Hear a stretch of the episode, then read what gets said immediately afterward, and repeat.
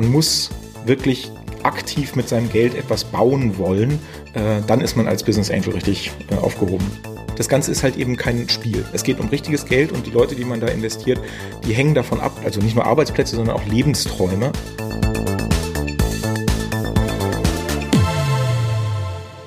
Das ist der Gründerszene-Podcast und ich bin Sarah Heuberger und heute starten wir mit unserer ersten Folge Gründerszene erklärt. Da wollen wir uns jetzt in doser Folge immer bestimmten Themen und Fragestellungen widmen und holen uns dafür die richtigen Expertinnen und Experten ins Studio. Und heute soll es um die Frage gehen, wie wird man eigentlich ein Business Angel?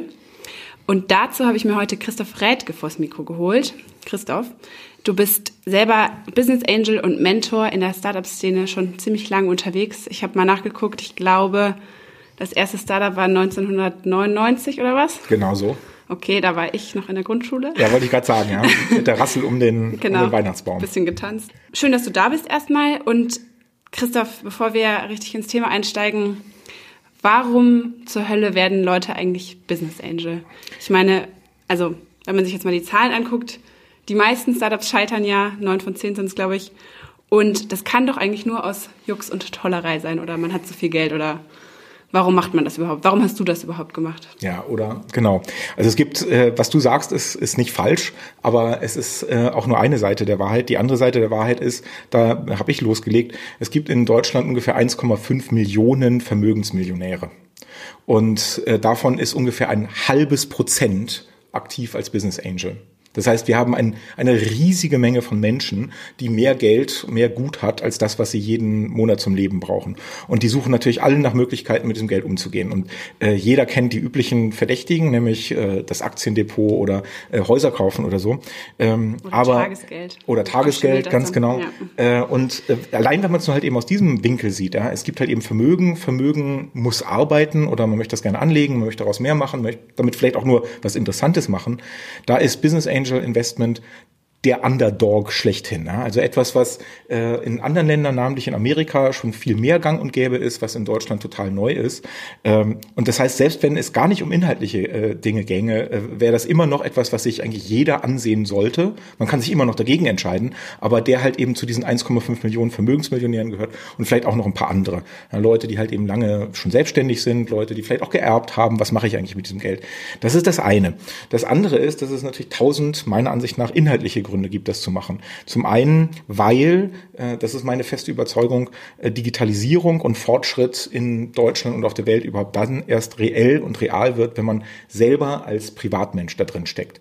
Und das Ganze nicht nur von Steuergeldern finanzieren lässt oder sich darauf verlässt, dass irgendwelche Konzerne oder äh, äh, Forschungsabteilungen da schon ähm, äh, drin äh, oder daran was machen werden, uns schon voranbringen werden.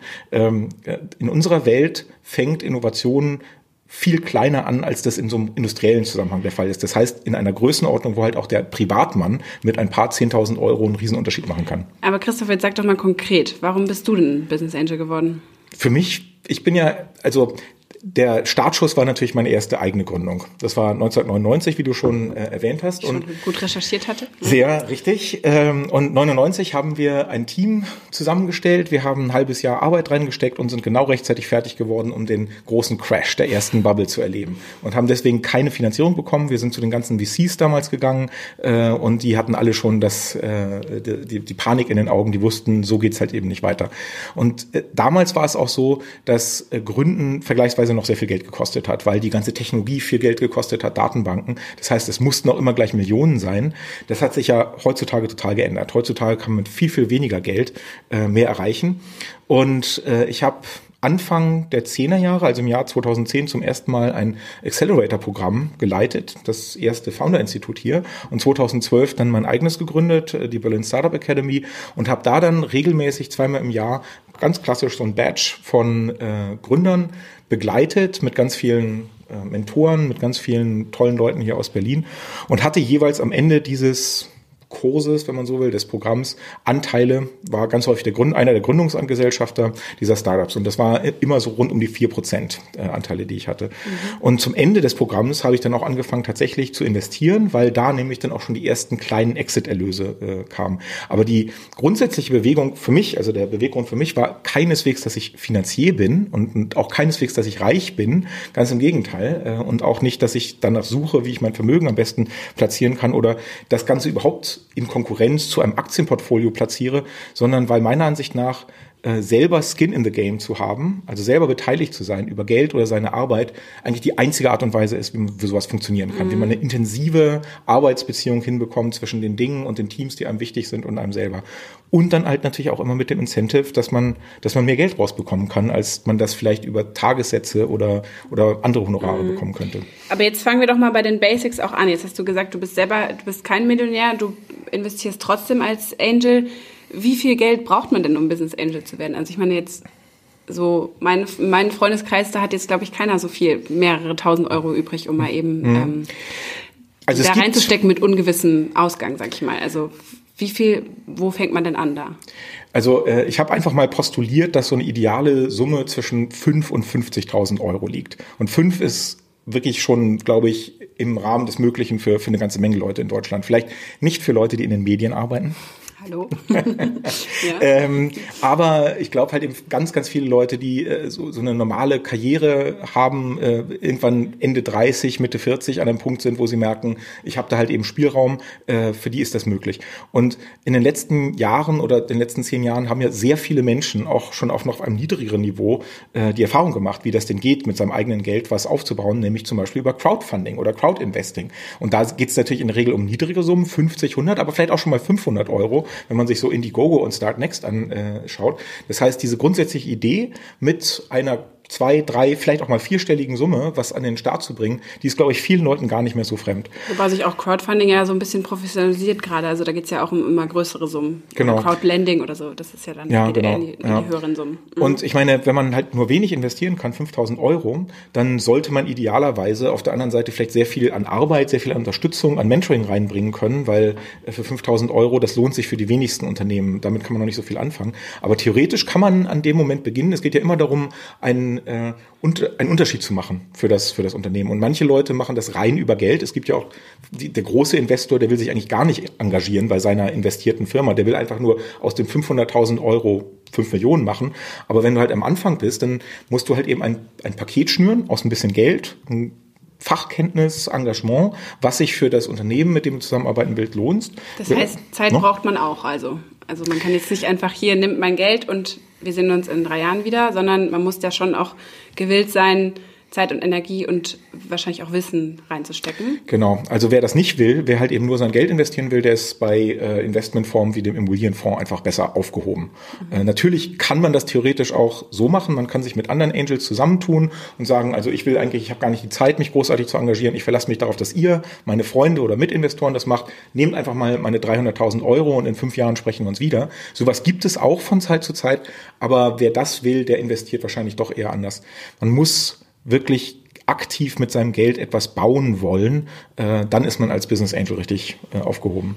Wechseln wir doch jetzt kurz nochmal die Seite, weil uns hören ja auch viele Gründer zu. Wann macht es denn für mich als Startup Sinn, äh, Business Angels reinzuholen? Also es gibt ja noch verschiedene andere Finanzierungsmethoden. Ich meine, VC-Geld ist wahrscheinlich so die bekannteste, aber auch nur eigentlich ein kleiner Prozentanteil der Startups haben wirklich VC-Funding, aber also Bankfinanzierung oder was es da auch immer noch gibt. Also wann macht es denn für mich Sinn, äh, als Gründerin Business Angels reinzuholen?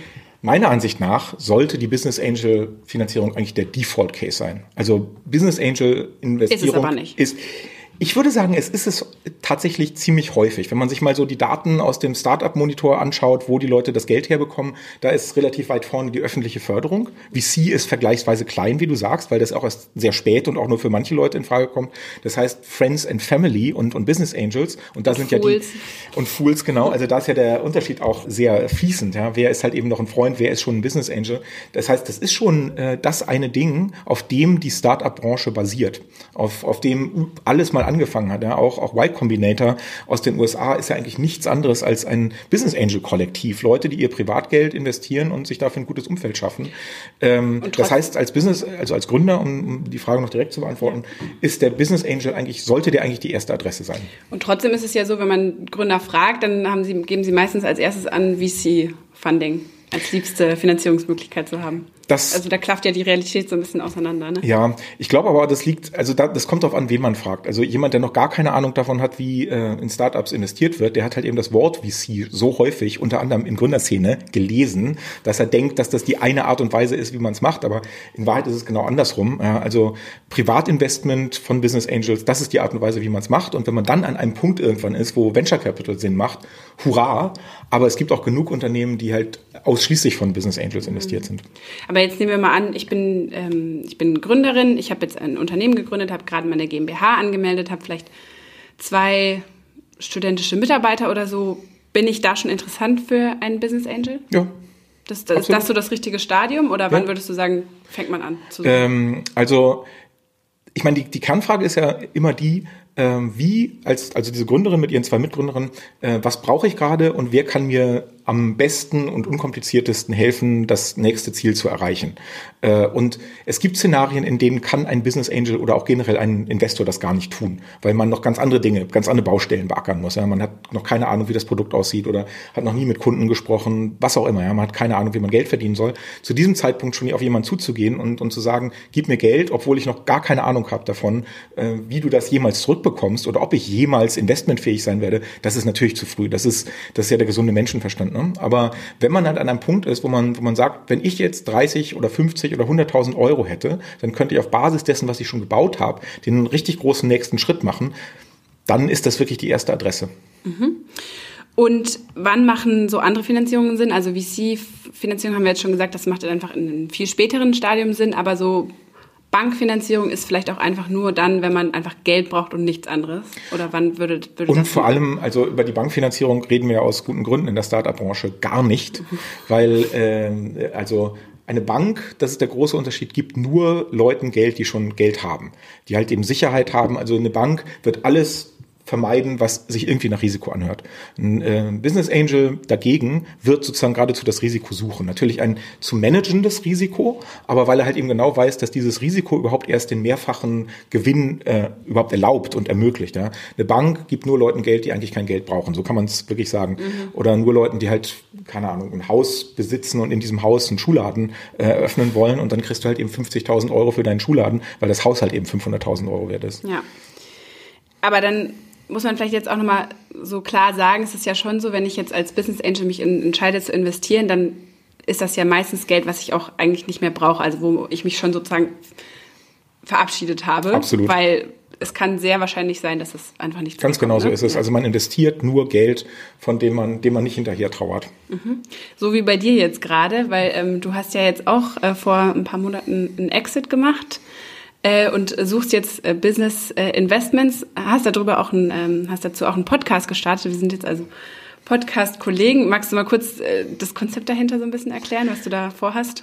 Ja, also ich habe im Oktober angefangen, äh, der Podcast und der begleitende Blog und ich werde auch noch Veranstaltungen machen, das heißt Angels of Deutschland und äh, da ist der Name Programm. Ich will, dass Deutschland zu einem Land der Business Angels wird, dass äh, auch wenn nicht vielleicht jeder Business Angel wird, zumindest jeder doch weiß, worum es sich da handelt und sich dann bewusst entscheiden kann, das ist was für mich äh, oder auch nicht. Und ähm, in diesem Podcast, da beantworte ich halt die Fragen, die du mir jetzt gestellt hast und auch noch viele andere, ich hoffe, relativ erschöpfend. Ähm, ganz, also auf so eine einfache Frage wie, wer sollte überhaupt Business Angel werden, das beantworten wir dann nicht in einem Satz, sondern in einer kompletten Folge. Mhm. Äh, dann auch mit Beispielen, mit, mit Startups, die pitchen, mit Fachleuten aus der Branche. Und vor allem äh, ist das Ganze kein Abstraktum, sondern dieser, äh, dieses Medienformat folgt mir bei meinen Investments. Ich habe mir vorgenommen, innerhalb eines Jahres dreimal 30.000 Euro zu investieren. Das heißt, dieser, dieses Format folgt mir, wie ich diese Gelegenheiten identifiziere, wie ich dann vielleicht in Verhandlungen einsteige, wie das Ganze wirklich ganz am Anfang vom ersten Treffen an losgeht und vom ersten Pitch, äh, welche Dokumente wir nutzen. Das wird alles offengelegt, die Verhandlungen, die wir führen und dann halt mit etwas Glück äh, der, der, das erfolgreiche Investment, ähm, weil ich halt eben glaube, dass äh, das auch ein Thema ist, was man nicht mit Trockenschwimmen machen kann. Mhm. Ja? Also gründen, Leuten erklären, wie man gründet, das geht auch nicht, wenn du selber nie gegründet hast und äh, selber investieren, also anderen Leuten zu raten, doch bitte ihr Geld zu investieren, ohne aber selber da ein, ein Protagonist zu sein, das ist auch mal ein bisschen geschwindelt. Also das, was wir jetzt versuchen, in einer Folge einmal im Schnelldurchlauf durchzu äh, machen. Das machst du alles noch ein bisschen äh, detaillierter und deutlich, hoffe deutlich. ich. Immerhin über ein Jahr und jede, jeden Monat zwei Folgen. Genau, jede einzelne Frage ähm, genauer beleuchtet. Also wer da jetzt Interesse, ähm, besten Interesse da jetzt geweckt ist, der kann auf jeden Fall bei dir mal reinhören. Wir verlinken den Podcast auch ähm, auf unserer Seite. Und eine wichtige Frage ist ja auf jeden Fall auch, äh, welche Unternehmen sind überhaupt für Business Angel interessant? Also da, die hast du wahrscheinlich auch schon in deinem Podcast beantwortet, aber ja.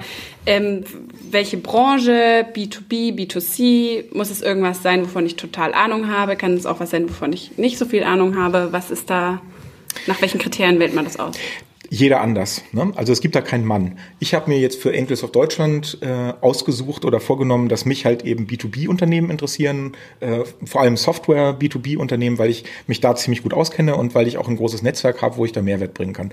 Aber jemand, der zum Beispiel sein ganzes Leben lang im E-Commerce verbracht hat, der wird das anders sehen. Oder jemand, der äh, sein ganzes Leben lang in der Mobility verbracht hat. Äh, es kommt noch hinzu, ähm, man, man soll sich fragen als Business Angel, was man denn überhaupt erreichen will. Will man sein Geld vermehren, dann ist es vielleicht sogar egal, welche Branche man sich nimmt, man nimmt einfach das lukrativste. Wenn allerdings man ein, ein starkes inhaltliches Interesse hat, zum Beispiel Circular Economy ja, oder Impact Economy und so, dann äh, schaut man vielleicht gar nicht aufs Geld, sondern sagt, ich möchte gerne, dass dieses Thema oder dieses Team, Team da weiter ähm, bearbeitet wird äh, und, und wir da Fortschritt sehen. Es gibt äh, zum Beispiel in das sind jetzt keine Business Angels, ja, aber es gibt in Karlsruhe einen Fonds, der heißt Kisu und die haben sich vor Jahren einfach mal entschieden, sich 100% auf das Thema Unsterblichkeit zu fokussieren. Okay. Ob man es glaubt oder nicht, die machen jetzt wirklich mit all dem Geld, was sie haben, die haben früher Internetinvestment gemacht, jetzt machen die halt eben nur noch Langlebigkeit, äh, wie kann man das operativ, hormonell, was auch immer. Das ist, das machen die jetzt einfach mal, weil das das große Thema des vermögenden Menschen dahinter ist. Und im Prinzip kann jeder Business Angel so agieren. Das ist ja das Geile daran. Wenn man halt selbstständig ist, dann hat man keine Konzernvorgabe, dann hat man keine öffentlichen Regeln, die einem vorgeben, was man denn und in welche Themen und was andere Leute für wichtig halten. Man kann komplett nach seinem eigenen Warum äh, gehen und äh, sich selber überlegen, wie man mit seinem Geld am meisten erreicht. Mhm. Und wo ist vielleicht auch Vorsicht geboten? Also vor welchen Branchen sollte man sich eher in Acht nehmen? Kann man das pauschal sagen? Ja, also äh, auch darüber habe ich eine komplette Folge gemacht. Es gibt eine ganze Reihe von, von Sachen, vor denen ich extrem warne, äh, sogenannte toxische Industrien, wie ich sie nenne. Und das sind Industrien, die leider vielen Leuten sehr gut gefallen. Zum Beispiel die Medienindustrie, Medien und Content und Unterhaltung. Äh, da verdient man einfach so extrem schwer Geld, äh, weil die Kundenakquise so unglaublich viel Geld kostet, weil in dieser Aufmerksamkeitsökonomie alle, alle von dir gehört werden wollen. Äh, ein anderes Beispiel äh, sind die hart regulierten Branchen. Auch die haben natürlich einen extremen Innovationsstau. Also da reden wir von Gesundheit, äh, von Erziehung, teilweise auch Banking. Aber die sind halt so hart reguliert, dass es für neue Unternehmer äh, ein Ding der Unmöglichkeit ist, fast äh, da was Neues zu bauen, egal wie gut die Idee ist. Das sind halt eben immer die frustrierendsten Sachen. Und wenn man halt als Business Angel auch erstmal nur am Anfang relativ wenig Geld investiert in ein Unternehmen, was entweder halt Jahre brauchen wird, um sich gegen solche Regulierungen durchzusetzen, oder oder Millionen brauchen wird, um sich ein Publikum zu kaufen, dann verschwindet das Geld wirklich wie ein, ein Tropfen im Ozean. Äh, davon also, rate ich sehr ab. Aber jetzt gerade beim Gesundheitsthema, ich meine, dadurch, dass jetzt die Gesetzesänderung äh, in Kraft getreten ist, ist es ja schon eine, eine gute Möglichkeit, gerade für so Apps oder sowas, die verschrieben werden können und so. Das ja. ist ja, das ist ja einfach eine Hürde, ist ja jetzt weg. Und ob, also muss man jetzt schauen, was da passiert. Genau. Aber das ist ja schon mal von der Gesetzeslage her auf jeden Fall einfacher als letztes Jahr noch. Das stimmt. Ähm, es, es, es, es wird einfacher in einem Umfeld, was aber immer noch extrem schwer ist. Also es, ist es möglich, zum Beispiel, das empfehle ich allen immer äh, in so schwierigen, regulierten Branchen, an der Peripherie anzufangen und nicht äh, im, im Kern des Bösen. Was heißt halt, das? das heißt zum Beispiel im Bereich Gesundheit, überall da, wo der Patient als Privatmann Entscheidung treffen darf, ähm, sich, sich selber gesund zu machen, sich selber nachzubehandeln, da ist noch echt sehr viel Platz. Aber überall da, wo irgendwas abgerechnet oder erstmal abgenommen werden muss oder in existierende Prozesse Prozesse rein muss, äh, da ist man halt eben völlig abhängig von Prozessen, die man selber nicht steuern kann. Wobei man ja auch sagen muss, dass die Deutschen jetzt auch nicht unbedingt gewöhnt sind, für ihre Gesundheitsleistungen sehr viel mehr zu bezahlen als das, was sie verschrieben Aber haben. einige von uns durchaus, ja. Also in Deutschland, ich weiß nicht, das ist jetzt nur so ein, ein, ein Vertical, ja, aber äh, in Deutschland sind zehn Prozent aller Menschen privat versichert. Und ich gehöre dazu. Das heißt, ich bin auf alle Fälle ähm, daran gewöhnt und auch aus anderen Lebensbereichen für einen besseren Service mehr Geld auszugeben. Wenn ich eine Wahl bekomme, dann kann ich mir halt auch leisten oder zumindest aussuchen, die bessere oder die teure oder die angenehmere Wahl zu treffen. Und ein Startup-Unternehmer, der mir in dem Bereich was anbietet, ohne dass ich dafür halt eben erstmal jemand anderen fragen muss und mir das bewilligen lassen muss von meiner Kasse, der findet in mir einen potenziellen Kunden. Mhm, okay. Jetzt haben wir gerade über Branchen gesprochen, die, wo Vorsicht geboten ist. Jetzt hast du dir ja schon eine Menge Pitch-Decks wahrscheinlich angeguckt, mit vielen Startups geredet. Bist du auch schon mal von einem Startup verarscht worden? Also man muss sich ja in dem Sinne auch irgendwie darauf verlassen, dass die die richtigen Zahlen dir geben und die Wahrheit sagen. Also ist dir schon mal sowas passiert oder? Nein, aber ich habe davon gehört, dass es anderen passiert ist. Mhm.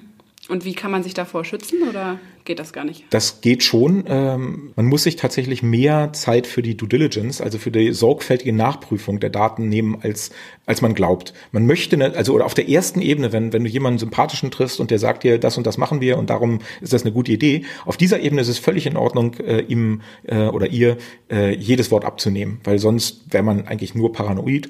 Äh, aber auf der auf dem Weg zu der Entscheidung zu investieren, muss man leider jeden Stein umdrehen. Also wenn die andere Seite sagt, wir haben schon fünf Kunden, dann ist es völlig legitim zu fragen, zeig mir mal bitte die Verträge. Ja, oder äh, wir haben irgendwie 50.000 Euro Umsatz gemacht, dann zeig mir noch bitte mal den Kontoauszug. Das sind Dinge, die sich relativ schnell beschaffen lassen. Ja. Kontoauszug kann man einmal zum Ausdrucker gehen und so. Ähm, und wer das aber nicht macht, äh, wer halt eben auf dieser Ebene diese Due Diligence nicht macht, äh, der, der läuft dann schon Gefahr, da auch mal über den Tisch gezogen zu werden. Mhm.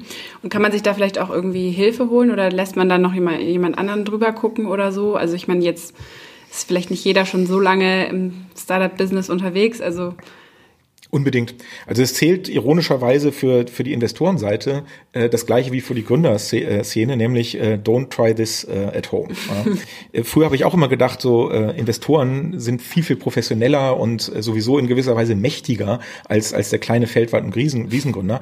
Und dem sagt man ja immer, wenn du was Neues anfängst, liest du die Blogs durch, triff dich mit anderen Gründern, geh zu Veranstaltungen, geh auf die äh, Gründerszene, Netzwerkveranstaltungen. Es gibt so viele Leute, die äh, bereit sind, dir zu helfen, die das offen anbieten, die du direkt ansprechen kannst und das alles nicht zu tun, sondern lieber zu Hause im Keller zu bleiben und zu basteln, um dann zu merken, das will keiner oder ich habe alles falsch gemacht, das ist einfach unentschuldbar. Mhm. Und ähnliches gilt ironischerweise für die Investorenszene.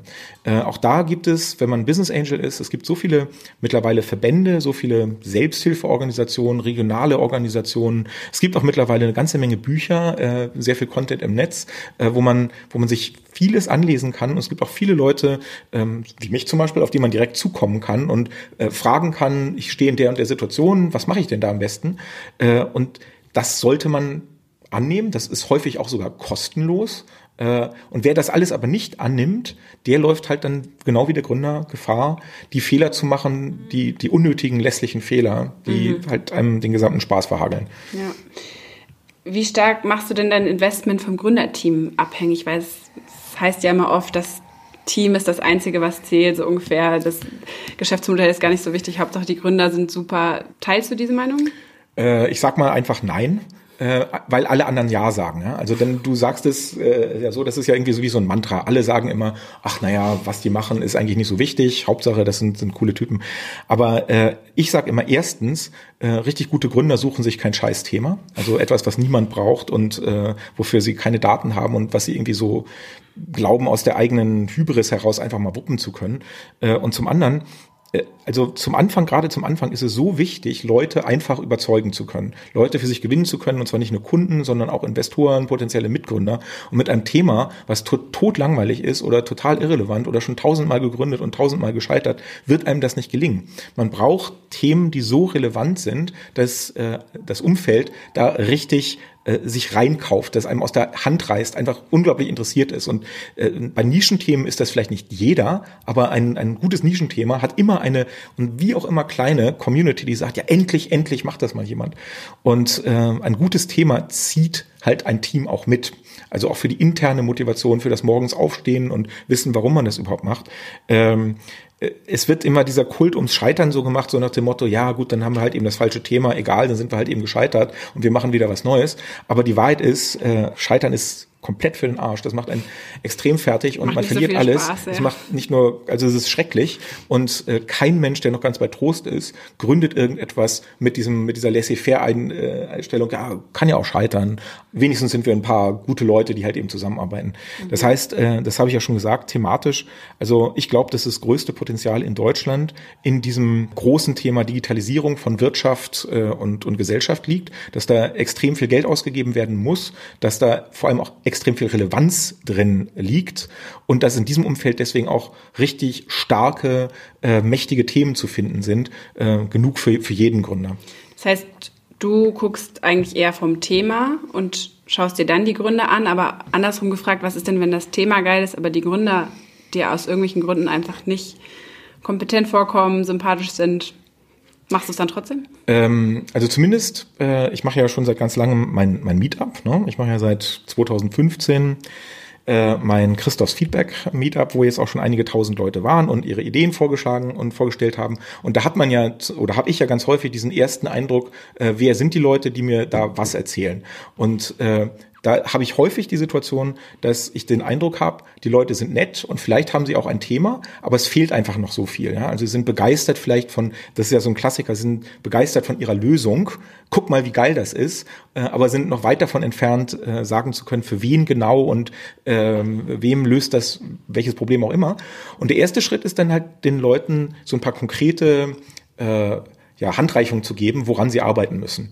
Ähm, dass sie in dem Bereich noch mehr Daten sammeln müssen oder mit mehr Kunden sprechen müssen oder äh, sich mehr fokussieren müssen in ihrem Bereich.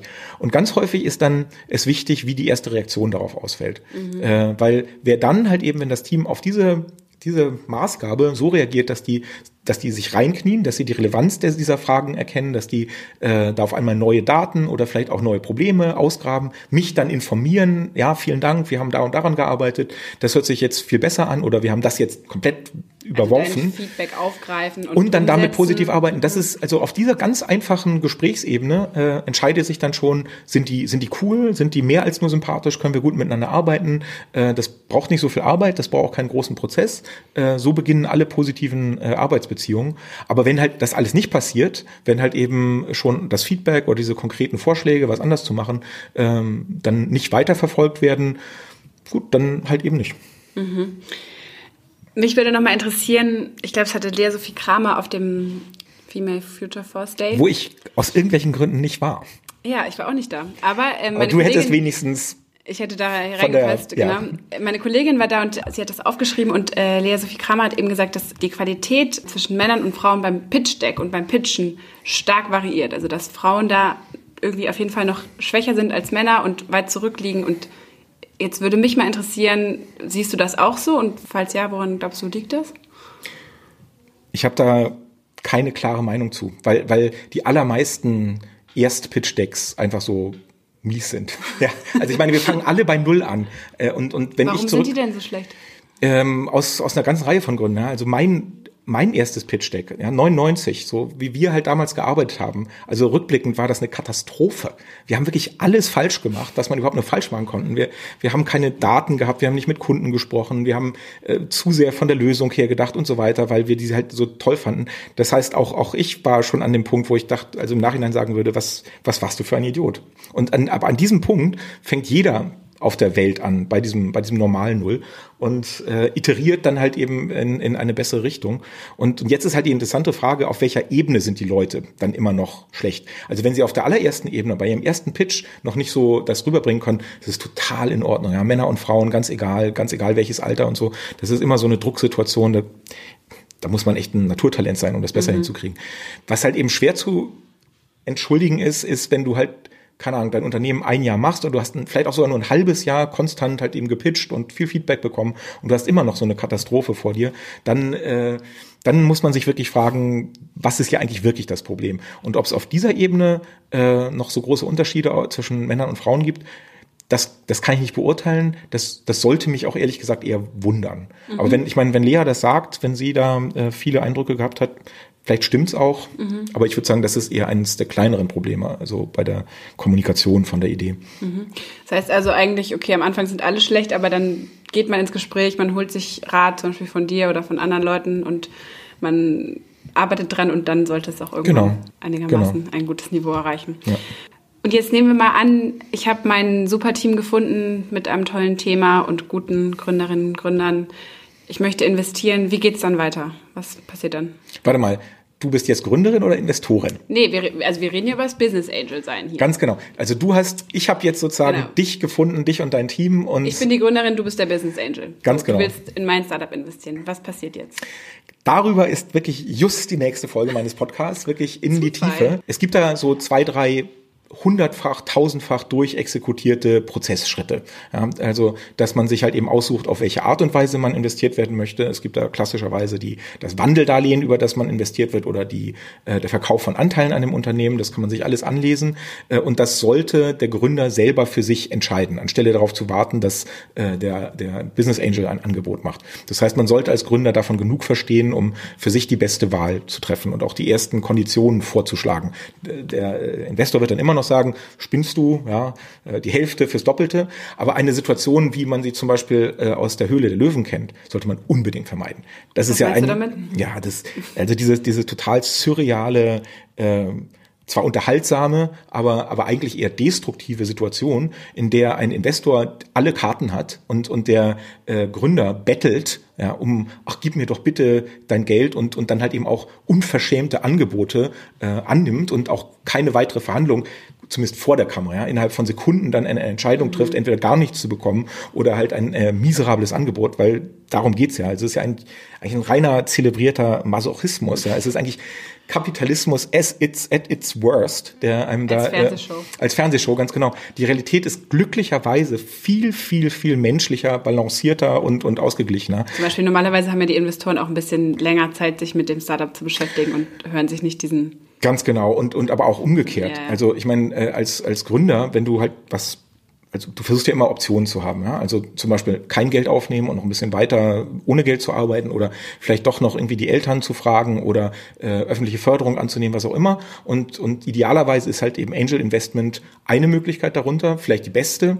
Äh, aber du hast halt eben immer eine Möglichkeit auch zu sagen, ist das jetzt ein akzeptabler Deal oder keiner. Was du auf jeden Fall vermeiden willst, ist, dass, dass das für dich die einzige Möglichkeit, also das oder Exitus. Ja.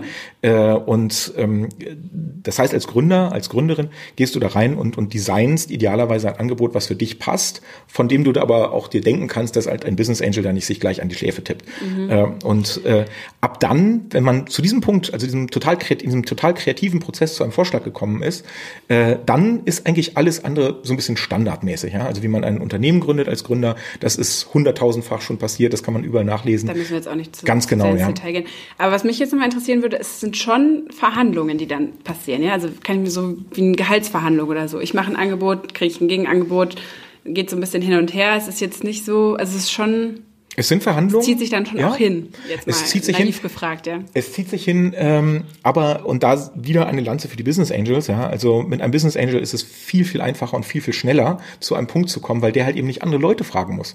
Ein, ein Venture Capitalist, der hat halt eben hinter sich ein riesen Board von Limited Partners und die ganzen Corporate Guys, die müssen auch alles nach oben melden, sich be, äh, abzeichnen lassen und er dürfen es dann weitermachen, weil es auch nicht ihr eigenes Geld ist. Wer halt eben zu mir kommt und sagt, das ist das, was ich mir vorstelle, das ist der Deal, den ich hier vorschlage der wird dann von mir zurückbekommen, äh, das würde ich hier und hier anders machen, hier vielleicht weniger Geld, da vielleicht mehr Geld, da vielleicht bei einem beim Wandeldarlehen möchte ich gerne eine andere Bewertung oder keine Ahnung.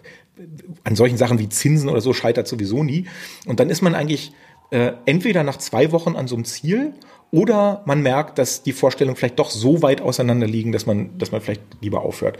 Mhm. Aber äh, Business Angels, deswegen sind sie halt eben so unabdingbar. Äh, das sind diejenigen, die halt eben sofort sagen können, jawohl, ich liebe, was du tust, ich glaube, dass ich damit auch reich werden kann, nimm mein Geld. Äh, unkompliziert. Unkompliziert. Mhm. Und wie viel, wie viel Mitspracherecht bekomme ich dann als Business Angel am Startup? Jetzt habe ich einen Anteil. Ähm, bist du da schon auch strategisch wirklich in den Entscheidungen involviert oder hältst du dich da eher zurück? Mitspracherecht habe ich erstmal grundsätzlich keines. Mhm. Ja, also ähm, das ist man, vielleicht auch nochmal gut. Genau. Zu sagen, ja. Ja, absolut gar keins. Wenn ich halt äh, also Darlehensgeber bin, dann erst recht nicht, weil dann bin ich ja nicht mehr Gesellschafter. Dann bin ich einfach nur so ein Typ, der mit der Firma gar nichts zu tun hat, außer dass ich dir einen Kredit gegeben habe. Und ich meine, die Volksbank, wenn du dir halt eben deinen Dispo-Kredit überziehst, was ihr in der Medienbranche ja wahrscheinlich häufig tut, dann könnt ihr ja dann auch nicht beim Bankberater, der ruft euch auch nicht an und sagt, also hier äh, Eis essen, das kannst du dir abschminken mit meinem Geld. Also so ist es auf gar keinen Fall als Business Angel. Äh, auch wenn man halt eben Gesellschafter ist, wenn man Anteile hält, dann gibt es eine ganze Reihe von Verpflichtungen zwar, also Informationspflichten, die der Gründer hat. Man muss halt eben alle Gesellschafter ständig auf dem Laufenden halten.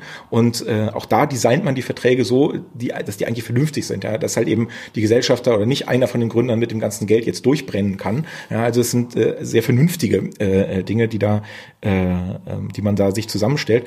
Ähm, es ist eher umgekehrt. Äh, als, als Gründer sollte man eher wissen, wie viel man von dem Investor auch noch möchte, außer dem Geld. Mhm. Äh, weil in aller Regel ist es ja so, dass man sich äh, einen Investor danach aussucht, wie viel Branchenkontakte der hat, wie viel Vertrieb er machen kann, wie viel Intros er machen kann. Das heißt, es ist eigentlich äh, eher gewollt, dass ein Investor sich einbringt und der Konflikt entsteht eher dann, wenn der Investor sich nicht genug anbringt als Stelle, dass der einem sozusagen die ganze Zeit auf dem Schoß steht.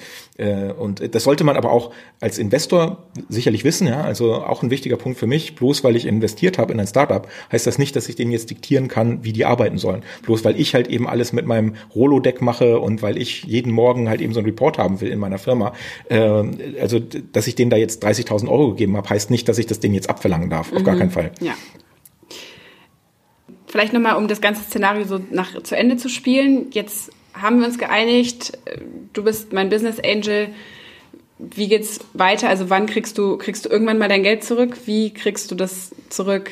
Tja. Oder ist das jetzt erstmal weg? Also auf, auf, den Punkt gebracht, also es ist eigentlich erstmal weg. Okay. Ja, das, das, das muss man wirklich in dieser Härte sagen. Also die, ich habe jetzt äh, in den letzten zwei Jahren fünf kleine Exits gemacht äh, aus dem Verkauf von Firmen. Äh, einmal haben mir die Gesellschafter vor einer Runde die, die meine Shares abgekauft.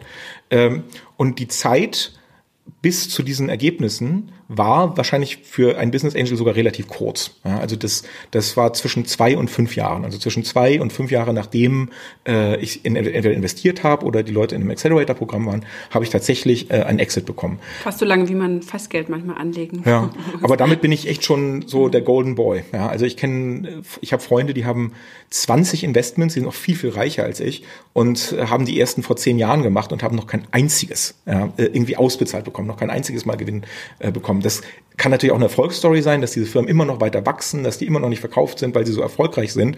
Aber wenn man halt eben auf dieses Geld irgendwann mal angewiesen war oder halt damit gerechnet hat, in ein paar Jahren diese Rendite zu bekommen, um sich was zu leisten oder so, dann ist man halt als Business Angel äh, angeschmiert. Kann man es denn irgendwie forcieren, das Geld rauszubekommen oder muss man einfach, muss man wirklich warten, bis Gesellschafter anklopft und man, man kann kommt? es, man kann es nicht forcieren, es sei denn, man forciert es. Ja, also was, was einem natürlich als, als äh, Investor oder als Anteilseigner immer freisteht, ist anderen Leuten, zum Beispiel den Gesellschaftern, ein Angebot zu machen, die Anteile einem abzukaufen. Und dieses Angebot ist dann halt eben so markerschütternd günstig, also man verschleudert die sozusagen, dass die anderen sagen, okay, also für das Geld äh, machen wir das jetzt einfach mal.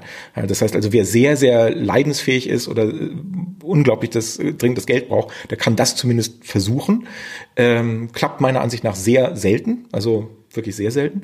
Ähm, dann gibt es ja seit ein paar Jahren äh, diese, diese Secondary Märkte oder das ist ja ein Thema, mit dem sich viele beschäftigen. Also eine Handelsplattform, ein Secondary Exit ist ähm, äh, genau das, was du gerade beschrieben hast. Man verkauft seine Anteile, man, äh, ohne dass die gesamte Firma verkauft wird. So und ähm, da äh, Bergfürst hatte das mal gemacht, Neufund, glaube ich, macht sowas Ähnliches. Und und da ist halt eben die Idee dahinter: Warum kann ich diese Unternehmensanteile nicht auch handeln? So ein bisschen wie Aktien. Und das ist auf den ersten Blick keine schlechte Idee, auf den zweiten Blick extrem schwer umzusetzen, weil äh, auch das Startup selber ja äh, seine Investoren sich häufig ausgesucht hat. Ja? Also die wollen nicht, dass anstelle von Christoph, ja, der vielleicht einem noch ein bisschen helfen kann, äh, jetzt der Schuhfabrikant Y oder ein arabischer Scheich an, den man, noch nie, gesehen den man noch nie gesehen hat, mhm. ganz genau.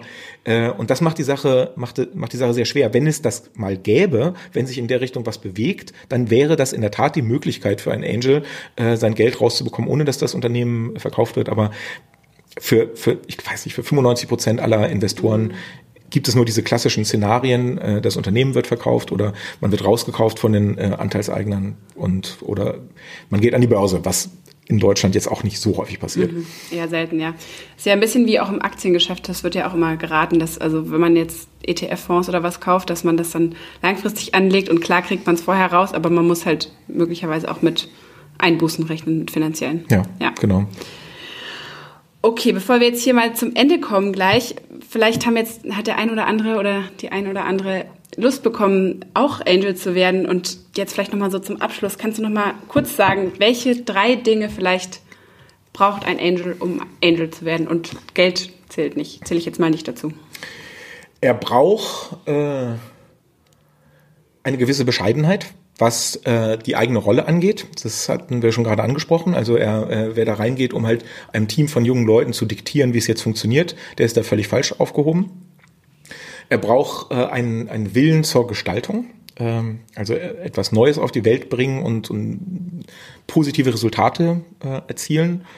Und äh, er braucht ich würde sagen, eine, eine etwas, also sozusagen eine erwachsene Einstellung. Also das Ganze ist halt eben kein Spiel. Es geht um richtiges Geld und die Leute, die man da investiert, die hängen davon ab. Da werden also nicht nur Arbeitsplätze, sondern auch Lebensträume. Also es ist, äh, das macht die Sache ja so extrem faszinierend. Es ist hyper relevant. Es ist überhaupt gar kein Spiel. Und deswegen vorhin auch, was ich über die äh, Höhle der Löwen gesagt habe. Ja, also das Ganze so ein bisschen in, in den Show-Sektor reinzuziehen, das will ich niemandem vermieten, verbieten, aber äh, das tut alles weh. Ja, es, also wenn, mit, wenn das Geld weg ist, dann tut es nicht nur, dem Business Angel tut es wahrscheinlich am wenigsten weh. Weil wenn man sich von vornherein schon davon verabschiedet hatte, gut, dann ist es halt so gekommen, wie es zu erwarten war. Aber das Team, was halt eben versucht hat, damit zu arbeiten und die, die Hoffnungen und äh, die, die Teamdynamik und die internen Konflikte und so, das ist halt eben alles sau ernst. Das ist halt eben alles auf die Fresse und, und nicht mit dem Boxhandschuh. Und äh, wenn man da da äh, sein will, dann muss man auch diese diese Einstellung äh, mitbringen, dass das halt eben nicht irgendwie äh, hat's ja nie was, ja, aber es hat nichts mit Latte Macchiato zu tun und und, und sich gut fühlen. Und ich bin jetzt halt eben auch bei Startups engagiert, sondern es sind alle schon sehr sehr sehr, sehr wichtige äh, große Dinge, an denen man sich beteiligt und, und das sollte man wissen und als Angel sollte man auch diese, diese Einstellung mitbringen. Mhm. Jetzt haben wir mit unserer Folge heute, haben wir vielleicht den einen oder anderen ermutigt oder vielleicht jetzt auch mit deiner Brandrede am Schluss nochmal äh, abgeschreckt, was aber auch okay ist wahrscheinlich. Aha. Und ja, ich würde jetzt hier mal einen Schlussstrich ziehen und äh, wer sich noch weiter fürs Thema interessiert, kann gerne bei dir reinhören. Angels of Deutschland heißt der Podcast. Schön, dass du vorbeigekommen bist und weiterhin viel Erfolg mit deiner Investmentsuche. Tausend Dank und euch natürlich wie immer viel Erfolg damit, der Gründerszene zu sagen, was getan werden muss.